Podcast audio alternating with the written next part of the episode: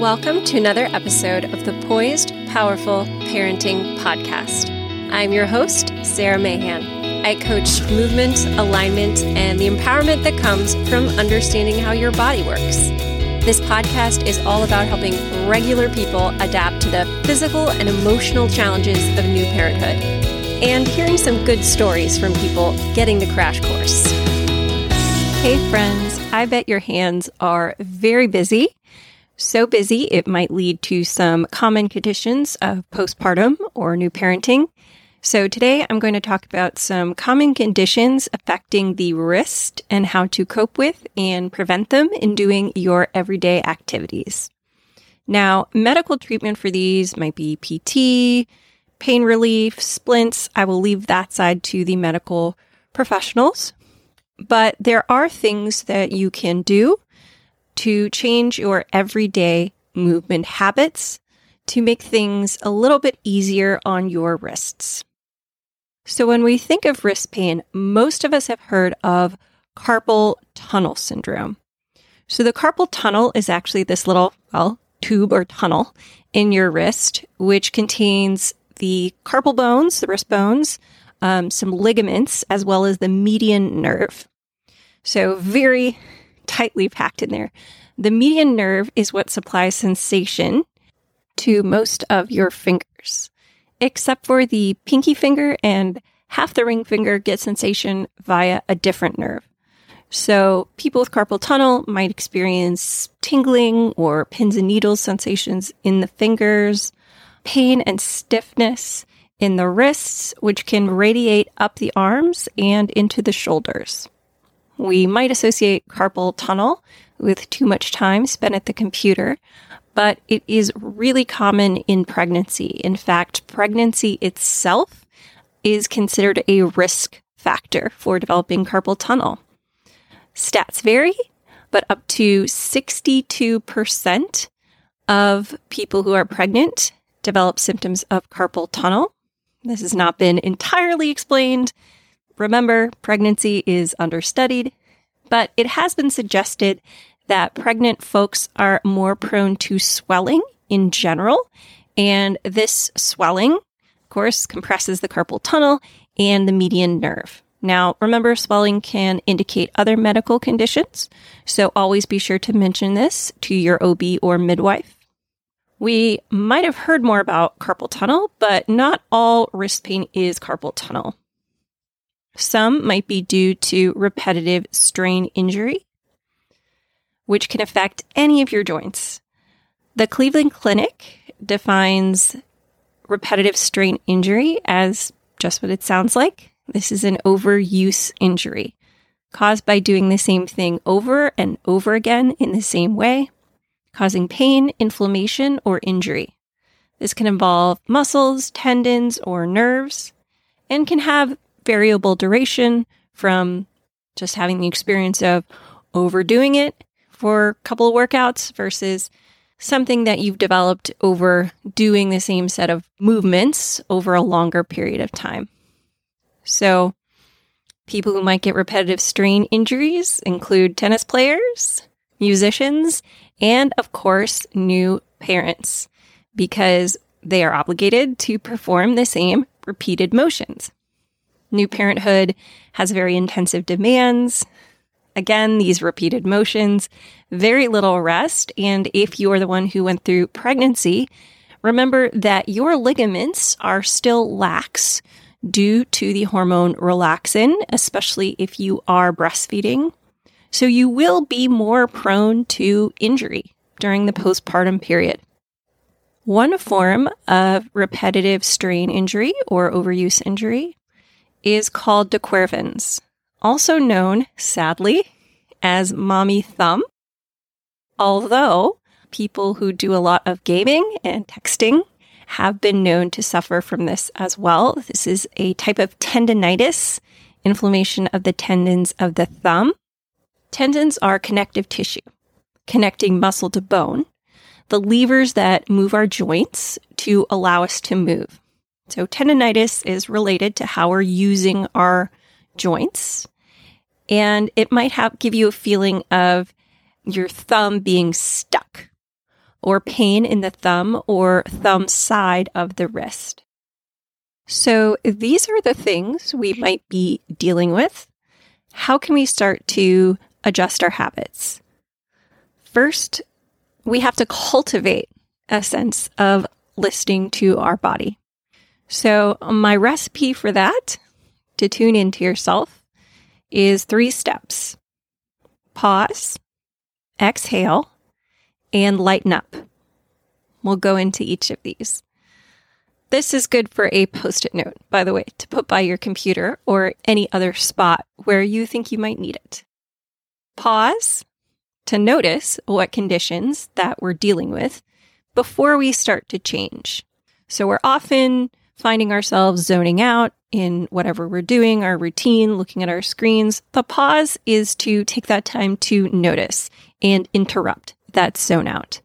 Exhale calms your parasympathetic nervous system and does serve to release muscle tension. If you find you're adding more muscular effort than you need to to an activity. And lighten up.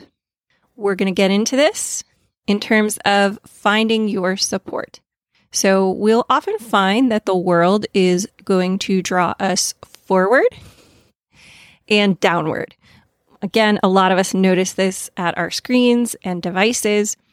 This is an activity that's really common, just based on our body will move to where our attention moves. And if you're holding a baby, you might find that your attention moves forward and downward as well toward your baby. So it's very common.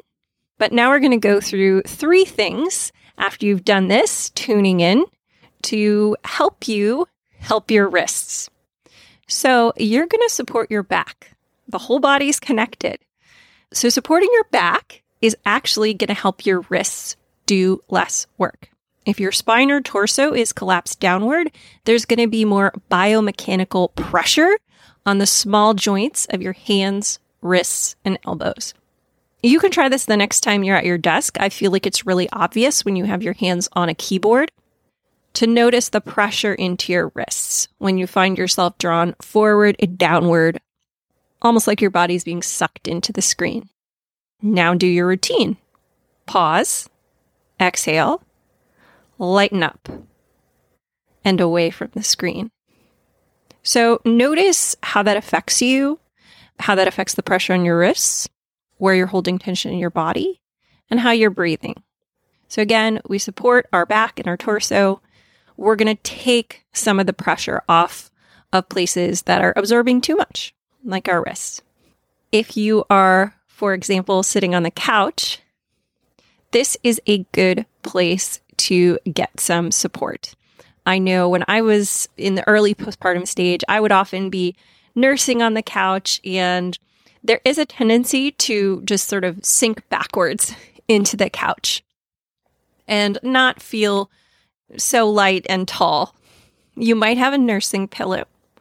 Um, so that can be useful. Some of them have a little back support, lumbar support, and a place to rest your arms at your baby. But you might require some additional support pillow behind your back, support under your feet. Look for your base of support. So that's step one. Step two, we're going to look at support for your arms especially if you are feeding. Think about resting your elbows down to support the whole arm.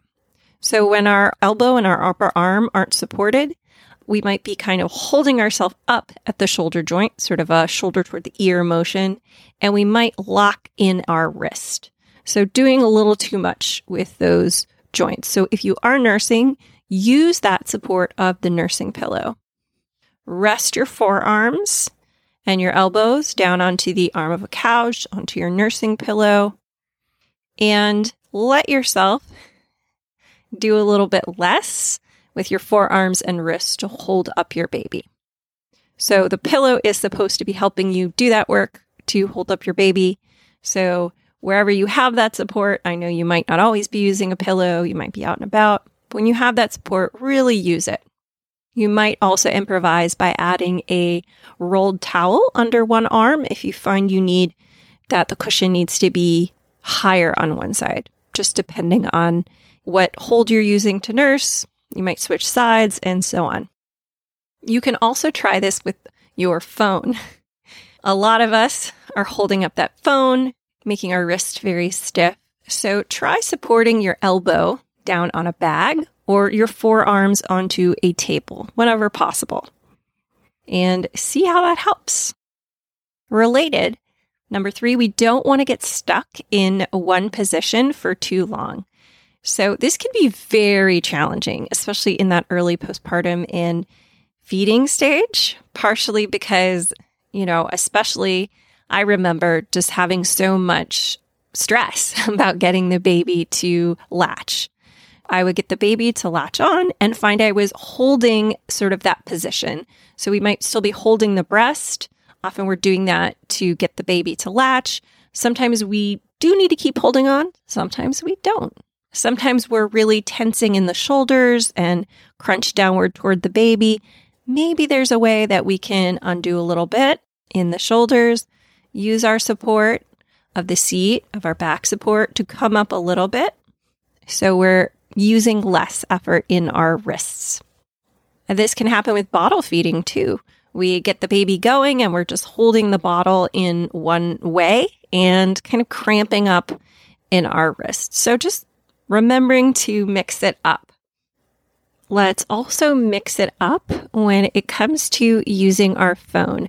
In the case of straining the thumb, I often find my thumb getting irritated if I'm in the place of going down the rabbit hole and just scrolling, scrolling, scrolling with one thumb in that same way. So make sure you're using different fingers to scroll holding your phone in the same way all the time can cramp up your wrist. So try whenever possible to use a stand, a holder, a phone grip, like a pop socket.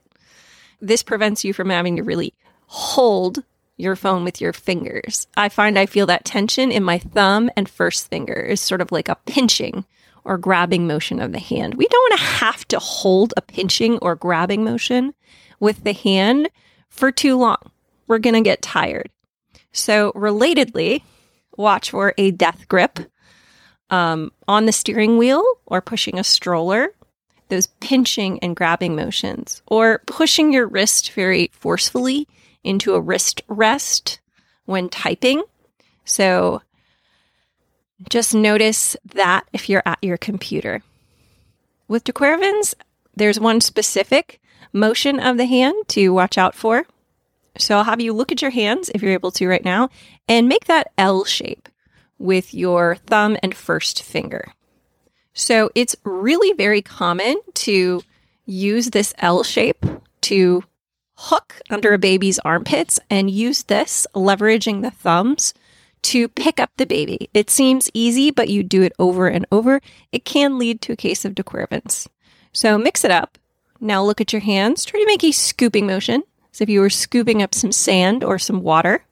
So think of using that scooping motion. You'll scoop under the baby's butt and support behind their head. And think of using your whole arm to support them. Sometimes we get sort of detached a little bit. Our hands get way out in front of us. We're going to want to bring our hands and arms when we're holding baby as close as we can to our torso.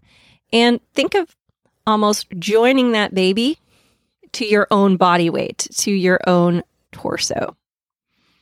Again, whenever you're lifting baby, pausing, exhaling, and thinking up will help you here to take your time and feel more supported and less wobbly. Part of the challenge of all of this picking up and carrying is, of course, your core is going to feel a little bit more wobbly than you remember it feeling before you were pregnant.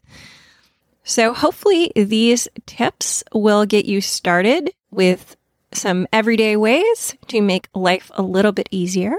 But I have some more supportive resources you can check out linked in the show notes. We have a past podcast episode called Relax Up for Sitting. Um, you can play this for yourself when feeding, nursing, napping under a baby especially if you have headphones, so it won't bother the baby. We have your daily reset. So, this is going to help you tune into supporting your back if you have a very hard time with always leaning forward and down. This is going to help you reset and come out of that in an easy way. I'll link to a video for stress free strolling. So, again, this is the taking off of pressure off of the wrists when you're pushing a stroller, if that's bothering you, as well as a video more on the mechanics of how to pick up your baby without hurting your back. If you're in need of more troubleshooting, I teach one to one online and in person, and I'll link my regular online classes in the notes. If you are prone to recurring injuries, it might be time to look at the whole picture, change some habits in terms of how you're moving your whole body. And in time, you will be less prone to injury. I know these early phases can be very intensive, very tough, and it is hard to find that time to take care of yourself. So I encourage you just in these small moments in your everyday life to come back to yourself. Let me know if this episode helped you or if you have any other questions regarding body mechanics while taking care of your baby. Thank you so much for listening to this episode of Poised Powerful Parenting. I'd love it if you shared this episode with a friend who you think would benefit from it. If you'd like to know more about movement and mindfulness for new and expecting parents, head over to poisedpowerfulparenthood.com for support. I hope you find the support you need because you are growing and changing too.